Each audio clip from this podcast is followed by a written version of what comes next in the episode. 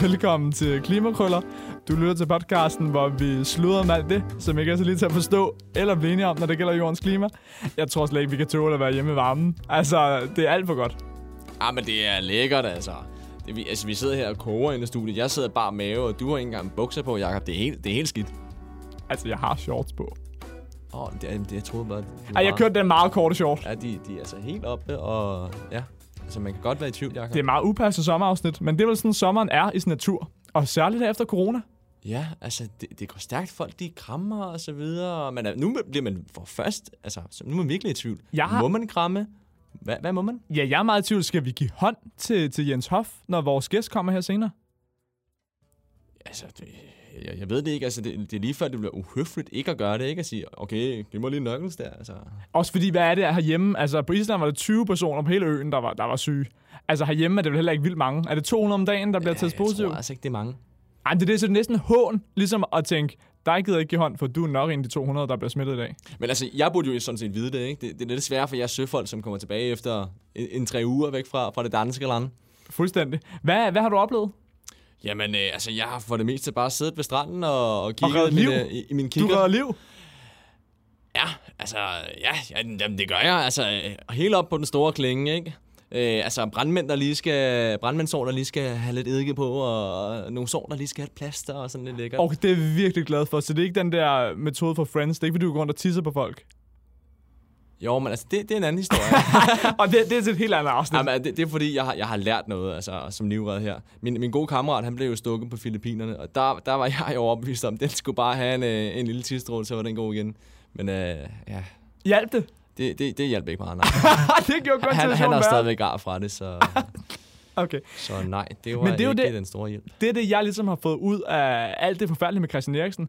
Det er, nu er, altså, vi har fundet ud af, at rigtige mandfolk, det er nogen, der er gode til at tale om tingene. Nogen, der er gode til ligesom, at håndtere problemer. Og det er vel det samme med din ven der. Han skal vel bare lære at komme ud med det. Altså komme ud med det traume, han oplevede der. Ja, men øh, helt enig, helt enig, Jacob. Altså, der, der rammer du simpelthen hovedet på sømmet. Ud med det. Jeg tænker, at vi, vi er sådan set tilbage til en klassisk omgang klimakrøller, så du må have taget nyheder med. Der er der nyhed, det er da helt glemt. Jamen, øh, altså dagens nyhed, den er ikke så meget dagens nyhed, det er måske ikke sidste måneds, men aprils nyhed. Øh, der kom det frem, at, øh, at Tyskernes regering, de blev simpelthen taget retten. Bum, bum. Bum, bum. Ja, ja, men ja, ja. Altså, de, de havde lavet en, øh, en ny klimalov i 2019, hvor de tænkte, okay, jamen, øh, vi skal helt op på den store klinge. Vi øh, reducerer vores CO2-udledninger med 55 procent. Ej, der var Angela Merkel stolt. Der var hun glad. Meget stolt. Inden 2030, 55 procent.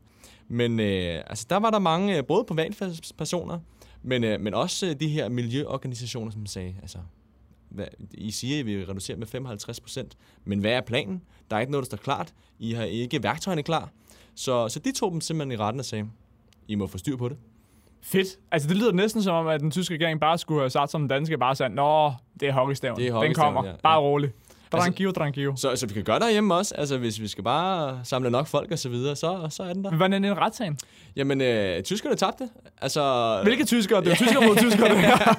Nå, det er rigtigt. Den, den tyske regering, de tabte. Så verden vandt. Verden vandt. Yeah, uh. Ej, det er perfekt. Så øh, altså, det, der ligesom var konklusionen på det, det var, at øh, inden udgangen af næste år, altså 2022, der må de simpelthen have nogle bedre planer til, hvordan de skal reducere med de 55 procent. Og nu siger du, at, at det kunne vi også bare gøre herhjemme, men jeg tænker, det er jo hele forskellen på sådan en, en centraleuropæisk øh, statsopbygning og så en skandinavisk.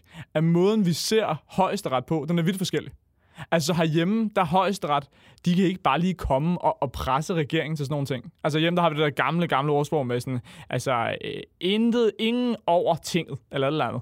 Altså Noget det- det, lyder som om. Det vil sige, at, øh, at, at vi mere ser regeringen som værende urørlig, eller, eller hvordan skal det forstås? Ja, fordi herhjemme, der tænker vi ligesom, at folkets stemme, det er den vigtigste.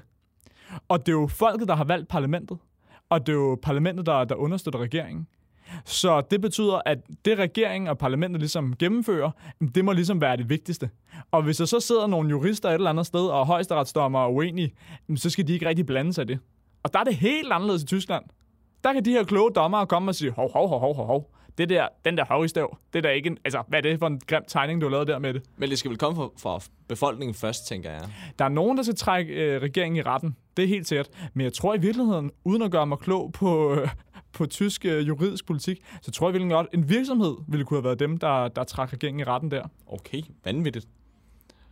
Altså, men vil det også sige, at vi i Danmark bare skal være mere kritiske? At vi, vi får glade simpelthen, og, og tyskerne, de, de, de, de er sure, altså? Altså, jeg er ikke sikker på, at vi vil... de er ikke sure nok? Jamen, jeg er ikke sikker på, at den danske befolkning vil være tilfreds med, hvis det bare begyndte at være dommere, der er bestemt mere og mere. Jeg tror, det er derfor, vi har et ret kritisk forhold til EU. Fordi EU-domstolen, altså nu ser jeg alt i alt, øh, danskerne er jo glade nok for at være med i EU, men er alligevel ret skeptiske. Og det er blandt andet på grund af EU, der har det en central europæisk opfattelse af EU-domstolen, som en, der netop kan komme og pålægge også alt muligt. Det er jo EU-domstolen, der siger, hov, hov, I skal da give udlandske studerende SU og sådan noget. Og så bliver de danske politikere, og også ret mange danskere, mega sure. For vi er slet ikke vant til, at der kommer en EU-domstol og, og sige sådan noget til os. Fordi vores egen højesteret har slet ikke den magt. Okay, så det vil sige, at hvis man skal være dommer, så er det altså i EU, og det er centrale EU. Ja, ja, ja, så er det super lækkert. Så er det super lækkert. Der, der har man simpelthen bare, du ved, tryllestanger, man lige kan... Fuldstændig. Men det var lidt det samme som... Altså, den sag, vi så i Tyskland, den kan man godt kæde sammen med den sag, der var i Holland. Ja, med, med Shell, ja. Ja, den med Shell, hvor øh, det simpelthen var igen, var det 17.000 hollænder eller noget andet, der øh, sammen med nogle NGO'er havde trukket Shell, den altså kæmpe olievirksomheden, i retten. Ja, ja, den med muskelskallen og det hele, ikke? Ja, altså, det er dem, dem man ikke længere ser i gadebilledet. Nej, altså det, det, det er ved at blive sådan noget øh, Q8 og altså Ingo. Ja, ja, ja. Det, det er jo en kollegegården special. Der har vi jo Ingo liggende. Han er god. Den, den er altså den nye. Men det går nedad for Shell, for de tabte den her retssag. Nej, det ser skidt ud. Som simpelthen handlede om, at de skulle, de skulle reducere med hvor mange procent, kan du huske det? Jamen, altså, de, de havde sådan set deres eget mål til 2030, som var øh, en reduktion på 20 procent som de selv synes var, var godt. Men vi andre klapper ikke. Nej, det er ej, slet ikke hollænderne. Altså, de klapper slet ikke. Det er ligesom at se på fodboldstadion. Der, der kan vi noget i Danmark, ikke? Altså, der, der klapper vi. Kæmpe stemning. Vi kan genopleve folk med vores jubel, altså. Det var helt vanvittigt. Men øh, ja, tilbage til Holland. Øh, så, så Shell har deres eget øh, mål på 20%, men øh, efter den her retssag, eller det de vil anklage dem for, det er, at de skal, de skal altså op på de her 45%, før det begynder at batte. Øh, og og den, den, øh, den vinder øh, folket simpelthen. De her 17.000 tilskuere. Ikke, det, det, det er godt at fodboldstemning i den. Ja. De her 17.000 underskrifter. Og for lige at, at få noget at sammenligne med, så bevarer mig fældebevægelsen her. Der er der en cirka 7-8.000 underskrifter på nu. Men nu er de også så mange hollænder. De formerer sig som kaniner jo. Jamen, de bor så tæt, ikke? Altså, og rygtet, det, det spreder sig som... Og hvis det også er dejligt varm sommer der, så sker der også ting og sager. Ja, og så er man lige pludselig endnu flere. Yes. Men altså, jeg synes, det fede i det her, det er, at, øh, at man som lille jeg, som går og har nogle idéer om, øh, hvad jeg synes er okay, ikke okay, jamen, jeg har en stemme. Altså, 17.000 er mange stemmer, men alligevel ikke så mange, vel? Altså, det... Nej, det er rigtigt, men herhjemme, der har du også en stemme. Du skal jo bare sørge for at komme ned til det kommunalvalg. Det er jo virkelig det, som, øh, som Jens Hoff han ved en masse om. Altså det der med, hvordan kommuner spiller ind i, i klima og klimapolitik. Jamen, altså, skal vi ikke bare lukke ham ind? Jo, lad os få ham ind. Ind, ind, ind, ind, ind. Yes.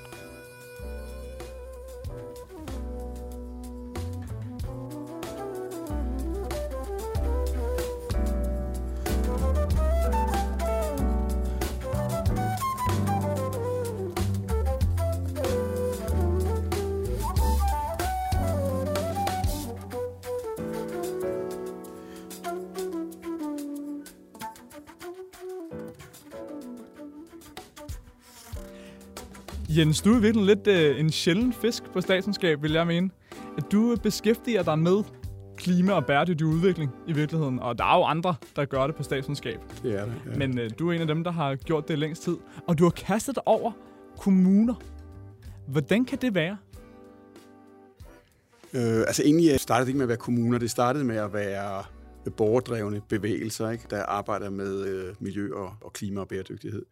Så, men i Danmark er det sådan, at det er meget svært at beskæftige sig med sådan nogle borgerdrevne initiativer, uden også at beskæftige sig med kommuner. For de fleste borgerdrevne initiativer, de sker jo et eller andet sted i en eller anden lokalitet, som, som er en, en, en kommune.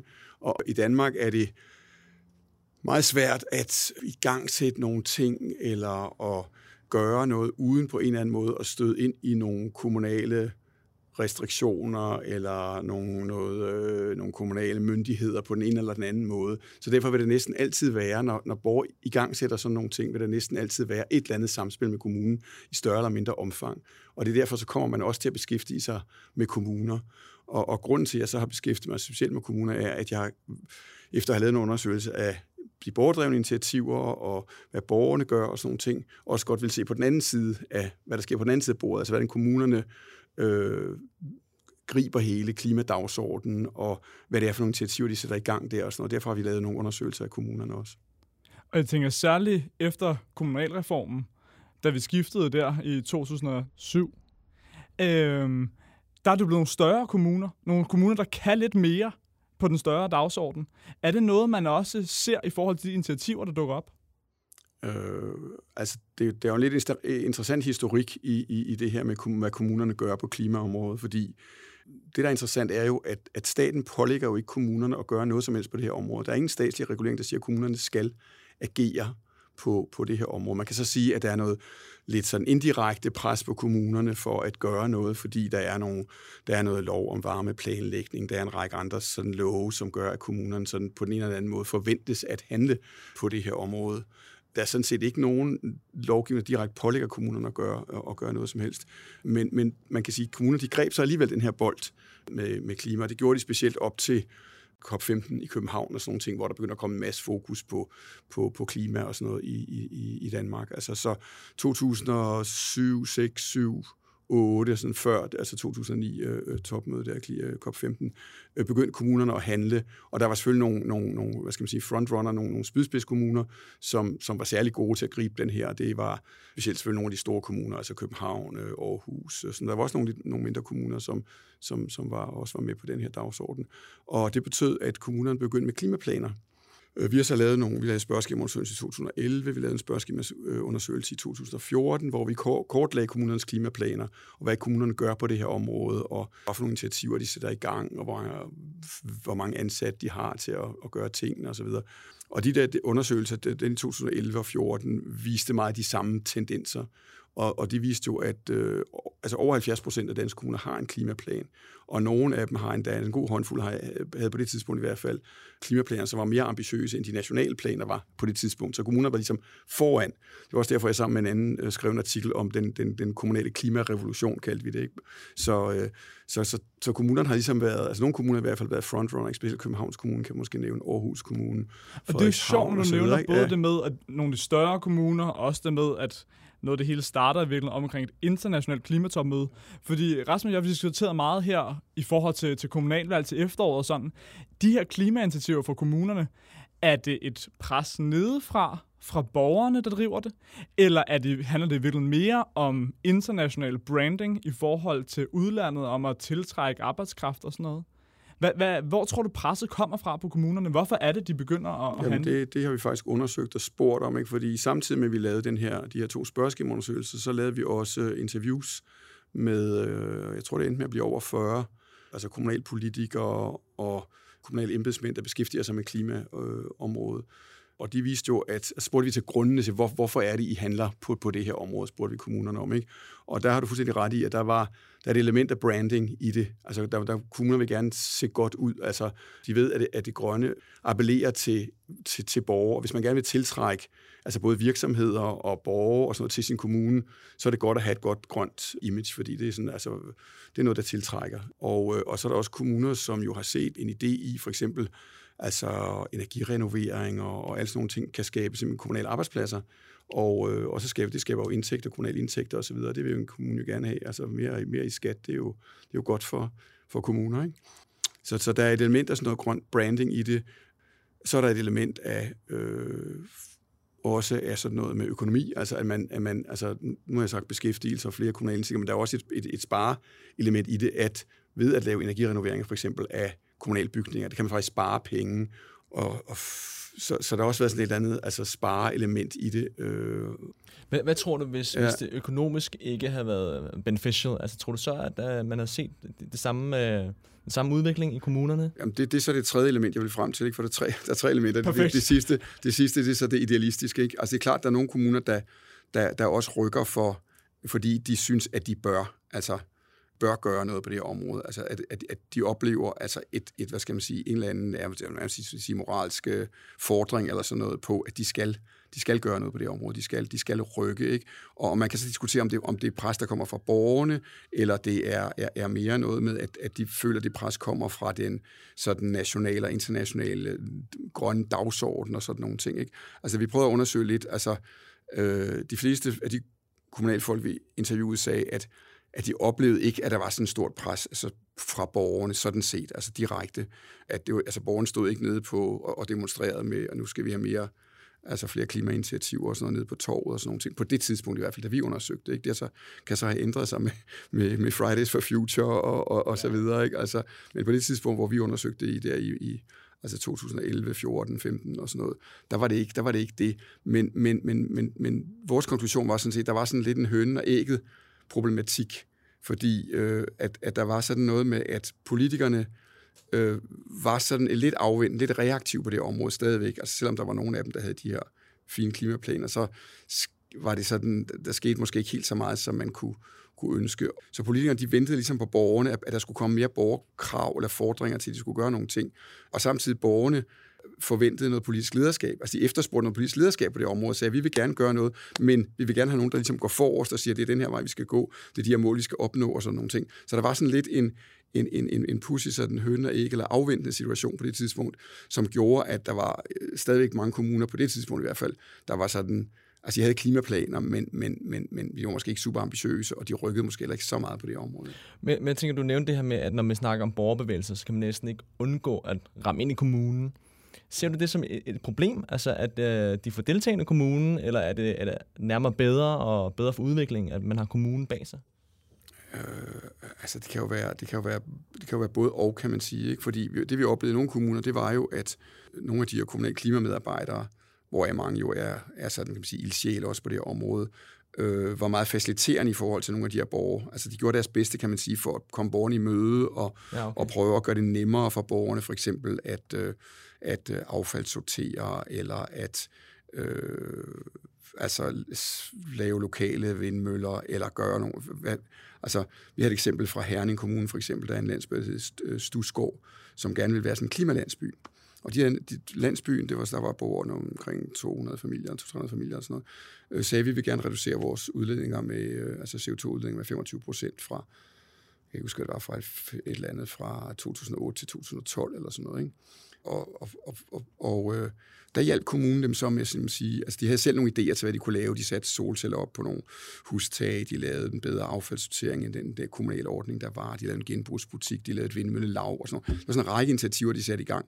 Og der var kommunen sådan meget hjælpsom i forhold til at sige, vi vil gerne hjælpe jer med at stille flere affaldsfraktioner op, for eksempel, så I kan sortere i flere fraktioner, end den kommunale ordning har, og, og prøve at, at lette nogle af de der krav, der var måske på noget af det her jord, som skulle bruges til det her vindmøllehalløj, ikke, og så, videre. så Så på den måde er der kommuner faciliterer, men samtidig er det også klart, at der er også noget kommunal lovgivning, eller jeg kunne ikke sige kommunal lovgivning, for det er jo ikke, men altså national lovgivning, som, som gør det besværligt for øh, for, også for kommunerne eller og for borgerne at gøre øh, Man kender det hele med den der tiny house bevægelse. Altså folk, der gerne vil flytte de her bitte små huse, som så er på hjul og kan flyttes rundt og sådan noget. Ja. Jeg tror jeg ofte, sådan nogle communities løber ind i problemer med, hvor kan vi få lov til at sætte vores bitte små huse på hjul. Ja. Ja. Fordi der er alle mulige lokalplaner for, hvordan de forskellige områder skal bruges og sådan. Ja. Ja. Øh, og helårsbebyggelse og deltidsbebyggelse ja. og sådan noget. Og der falder de her nye kategorier, ja. de falder jo lidt udenfor. Ja.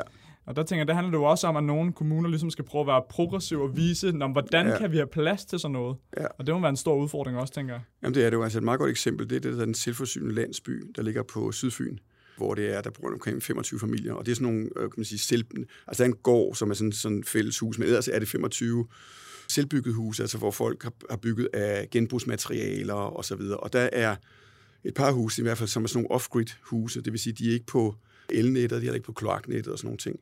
Og, og det der med at få lov til at lave sin egen øh, altså afledning, kloakafledning for eksempel, så har de lavet sådan en, et, et, et, et stort sådan fint renseanlæg faktisk, hvor de renser deres, deres øh, kloakvand, kan man sige. Og det løber så derfra, efter at være blevet renset der, løber det ud i den nærliggende å, fordi det er så rent, så det kan løbe ud i den å.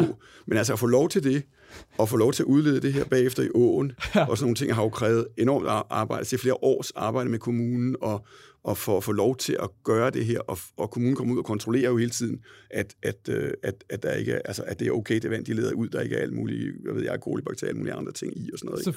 Så, så, det, så det er den ene ting. Og det der med også at være off-grid, altså på elektricitetsnettet, have sin egen altså øh, solceller, øh, som forsyner dig selv med elektricitet og sådan noget. Det er også, altså det, det er lidt nemmere, men, men det er også stadigvæk lidt øh, op ad bakke i forhold til forskellige regler og ordninger. Og sådan så når vi egentlig tænker på os selv i Danmark som et meget, et meget grønt land, er det, og også har vi så udviklet øh, restriktioner i virkeligheden på alle mulige områder, netop med miljøhensyn og alt muligt, der gør, at det kan være svært for de enkelte borgere at være meget fremadsynet og virkelig skubbe på på nye leveformer og nye levevis? Altså, ja, der er jo nogle restriktioner, som jeg lige har nævnt. Er der nogle ting, der, der, gør det, der gør det, kan gøre det vanskeligt, ikke? hvis man gerne vil Men det er sværere i Danmark end i andre lande, tror du? Sådan rent altså, Danmark er jo meget gennemreguleret land. Ikke? Ja. Vi har meget, meget tæt lovgivning på mange områder, også på, også på miljøområdet. Ikke? Så, men altså, om det er sværere eller nemmere i Danmark end andre steder, det skal, det skal jeg ikke uh, kunne sige. Jeg har ikke lavet sådan en komparativ studie af, af, af, af lovgivning på det område, men så det ved jeg faktisk ikke rigtigt. Men, men, altså, men, men det er svært. Der er mange regler, som gør, at det kan være, det kan være vanskeligt. Ikke? Selvfølgelig. Man kan sige på et punkt, hvor vi i hvert fald virker som reelt er et forgangsland, det handler jo om vores store byer. Jeg tænker særligt her på København, der er en del af C40-netværket. Hvordan spiller danske byer en rolle internationalt set i samarbejde med andre byer. Altså det, man kalder paradiplomati. Altså ja. byer, der har andre diplomatiske relationer med mm. byer i udlandet. Ja. Hvordan, øh, for eksempel København, hvor stor en rolle spiller vi der? Jamen altså, vi spiller en, en relativt stor rolle, vil jeg sige, netop i kraft af at være en, en, en, et forgangs, altså en forgangsby, eller en by, der er foran på mange områder. Ikke? Specielt har København jo øh, fået ry for at være den her cyklistby og sådan nogle ting. Ikke? Og, her, og, og, og trafikplanlægningen i København er jo, altså trafikken i København er jo, er jo øh, altså vidunderlig i forhold til så mange andre store byer, altså meget, meget nem og så videre, selvom vi nogle gange sidder og synes, det er skide irriterende at se en eller anden øh, kø i bil, ikke? så vi en enkelt gang er i bil. Så, øh, så, så Altså, så, så det er klart, at det, og det er jo interessant nok, at København har fået lov i det hele taget til at være med oprindeligt i det her C40-netværk, fordi det var jo et netværk af sådan nogle mega, mega cities, ikke? Altså det var jo New York og, hvad ved jeg, São Paulo og øh, Singapore og hvem der var med i det her netværk til at begynde med. Og København fik så lov at være med, øh, netop fordi det var altså en forgangs, at altså, blev betragtet som sådan en grøn forgangsby, ikke? Altså både med, øh, altså specielt med omkring øh, cyklisme, trafik, øh, men også med altså fjernvarme for eksempel, og energi og så videre. Ikke? Så, øh, så på den måde er det, altså, er, spiller, altså København spiller en rolle, øh, helt sikkert det her, og, og også hvis man kigger på andre, altså fordi København er jo også med i andre netværk, og der er også andre danske kommuner med i nogle af de her, altså øh, den, den øh, europæiske, altså der er borgmesterpagt, øh, der er, hvad der ellers der er forskellige andre internationale sammenslutninger, ikke? der hedder ICLI, som er en sammenslutning af, hvad skal man sige, det, det er af, af, af lokal, local governments øh, i hele verden, som, som, øh, som arbejder med, med miljø og klima. Ikke? Men jeg tænker, at København ja. kan netop spille en rolle, fordi det er en international storby, og som er frontrunner på mange af de her klimatiltag. Men, ja. men hvad, med, hvad med de små kommuner, altså Furesø Kommune eller Køge Kommune?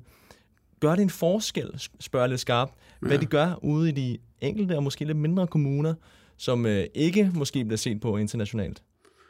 Altså hvis du mener, om det gør en forskel i forhold til reduktion af CO2 eller sådan et eller andet, ikke? Øh, så kan man sige, så er det jo interessant nok, at øh, der, der er kommuner, der laver CO2-regnskab. De fleste kommuner laver en CO2-regnskab, så de finder ud af, hvor meget CO2 de selv reducerer med og sådan nogle ting. Men det er jo ikke en viden, som nogensinde har været efterspurgt fra nationalt hold. Og der er jeg prøvet at spørge øh, forrige klimaminister og sådan noget om, jamen, øh, ved jeg overhovedet, hvor meget kommunerne reducerer? Og kunne det ikke være interessant at finde ud af det? Fordi det må I jo kunne ligesom... Øh, Opskille på en eller anden måde? Nej, I, I, det må I jo kunne modregne i det nationale altså mål. Hvis I siger, oh. at kommunerne... Altså, vi skal nå, opnå... Et, nu er det et 70% reduktionsmål, ja. ikke? 2030. Hvis nu kommunerne reducerer med de 10% ud af de 70, det ved, men det, og, I ikke, og I ikke ved noget om det, så er det da interessant for jer, fordi så sker der en reduktion derude, som I ikke ved noget om. Og det ved, at, at det ved man Det er hockeystaven, det er det, der kommer til sidst. Det, ja, ja, det er så ja, ja, ja, ja, det er den, det er den, de har, det er den, de går og tænker over. Ej, det tror jeg ikke. Men, men, men det er interessant, at det ved man faktisk. Fra nationalt hold ved man det ikke, og man ser sig egentlig heller ikke for det.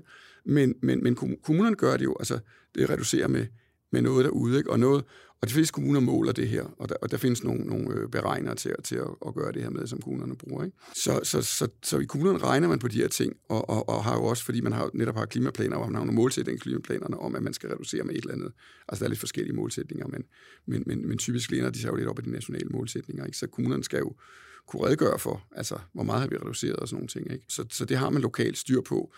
Så, så man ved godt lidt om, hvor meget det batter, men, men mange steder er det jo ikke, altså hvis du siger i de store regnskab, altså kan du sige, jamen okay, øh, hvor meget er Danmarks øh, bidrag til verdens samlede CO2-udledninger, det er noget med 0,2 procent, eller sådan noget, ikke ret meget, og den kommunale andel af det er formodet altså så lille og sådan nogle ting. Så set i det perspektiv er det jo ikke ret meget.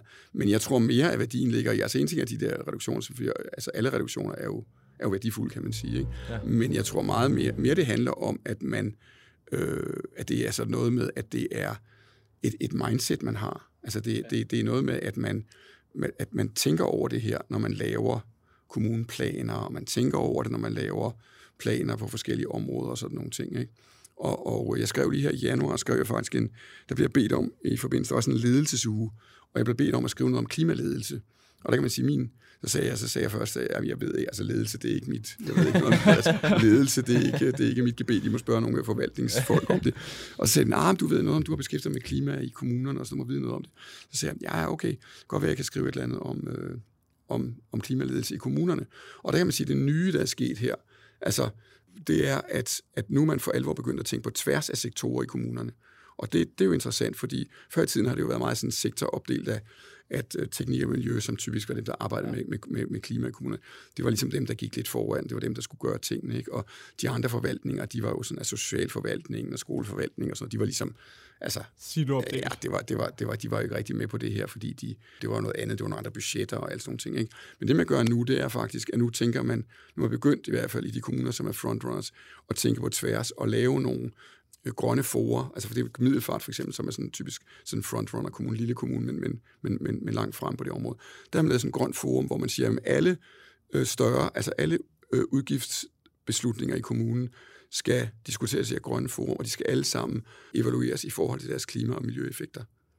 Så det vil sige, at man laver ikke nogen man laver ikke nogen større udgifter, man vil ikke nogen større udgifter i den kommune, uden at det har været diskuteret i et grønt forum, hvor man har taget stilling til klima- og miljøeffekterne af den udgift, som man har, og det, og det gælder på tværs af alle områder. Ikke? Og det er sådan, altså man siger, det er lidt, det er lidt banebrydende, ikke? fordi så, så begynder klima og bæredygtighed jo for alvor at blive indarbejdet ja. i de kommunale politikker, fordi det skal tænkes med hver gang en kommunal medarbejder smækker et eller andet udgiftsforslag på bordet. Ikke? Så kan det måske være sådan en lille model for noget, der senere kunne blive implementeret på centralt statsligt hold? Jeg tænker, for der tænker man jo stadig meget i hvert enkelt ministerium. Ja. Kunne den her nye forvaltningstankegang, kunne den måske begynde at bevæge sig opad? Jamen, den, den var, det blev jo faktisk vedtaget med den nye regering, altså den regering, der kom til i, i 2019, ikke? At, at, at der etablerede man faktisk et grønt forum, hvor man har prøvet at lave det her på tværs af, af også de statslige forvaltninger. Øh, I hvilket omfang det så fungerer, det, det er, det er et andet lidt, forskningsprojekt. Det er sådan lidt, øh, det, det øh, ved jeg ikke rigtigt, men, men altså, jeg har da selv været med til, øh, til øh, i et projekt om det her grønne BNP jo, grønne bruttonationalprodukt og øh, grønne regnemodeller og sådan noget, hvor, hvor vi arbejder sammen med nogle forskere fra Økonomisk Institut. Og man kan sige, at det, det blev også vedtaget i regeringsgrundlaget 2019, at de her grønne regnemodeller skulle implementeres i Finansministeriet. Og det vil jo sige, det er jo også alle større udgiftsbeslutninger, som så skal regnes igennem nu for deres klima- og miljøeffekter. Og de grønne modeller, de er jo lige ved at være, altså, de bliver færdige her i løbet af de næste par år. Så det vil sige, så, så får man også den tankegang implementeret på nationalt hold i Danmark. Ikke? Og det er, jo, det er jo så enestående, kan man sige faktisk, så at øh, jeg ved, at Peter Birk Sørensen, som sidder og arbejder ja. med de her ting, i dem, øh, han, han er, har lavet et notat til, øh, til OECD's øh, finansminister omkring det her danske, øh, de der danske modeller. Ikke? Så, som man kan sige, det er jo noget, som tyder på, at det er noget, som har international interesse, og noget, man, man gerne vil have i andre lande også. Ikke? Ja, så, det, så, så, så man kan sige, på nationalt, det er i gang på nationalt hold, så det kommer også på nationalt hold. Men der er igen kommunerne måske også lidt altså frontrunners, og det er måske også lidt nemmere at være frontrunner, fordi at det er mindre enheder, og det er nemmere at koordinere, og der er færre, der skal tages i id, når man laver sådan nogle ting. Ikke? Men, altså, Men det er jo, ja. Så, så altså, øh, Det er jo mega spændende det Ja. med, at dit forskningsprojekt, Ja. ja. den, altså dit forskningsområde i den grad er i udvikling hele tiden. Ja. At det lyder som om, vi næsten skal invitere dig ind en gang om året, og så er der, så er der sket noget nyt. Men Hvad er jeg det tænk- nye? Ja, hvad er der nu sket? Ja. Men jeg tænker i virkeligheden, at vi, at vi hælder må til at slutte af, selvom vi to, Rasmus, vi begynder nærmest at rapple her i varmen. Vi har så mange spørgsmål Ja. i hovedet. Men øh, Jeg kunne blive ved i uh, timer endnu, altså. Ja, ja, Fuldstændig. Ja, ja. Men vi snakker meget om kommunerne. Vi har slet ikke snakket, vi har ikke snakket så meget om borgerne, men det kan vi jo snakke om på den tidspunkt. Måske. det skal vi da næsten have gjort. Ja, men Ja. øh, det tænker jeg da. Ellers så bliver det her været et Nick Rosing-længde afsnit. Det kan godt være, at det bliver for langt. Der kan vi se på lyttertallene, at da vi kommer hen omkring de 40 minutter, så... Så, så begynder jeg at rasse ned. Ja, også selvom det Ja. også var spændende. Ja. Men øh, skal vi ikke bare sige altså, tak, for, tak fordi at du ville komme. Tak til, tak til lytterne, for at de ville lytte med endnu en gang. Jeg synes, det var super spændende at få sådan et, et insight-perspektiv, fordi at, øh, altså, jeg har ikke nogen anelse om, hvad der foregår. Jeg ved godt lidt, hvad der foregår i kommunerne, men, men hvor trykket kommer fra, og ja, det, Ja. jeg synes, det var super, super spændende.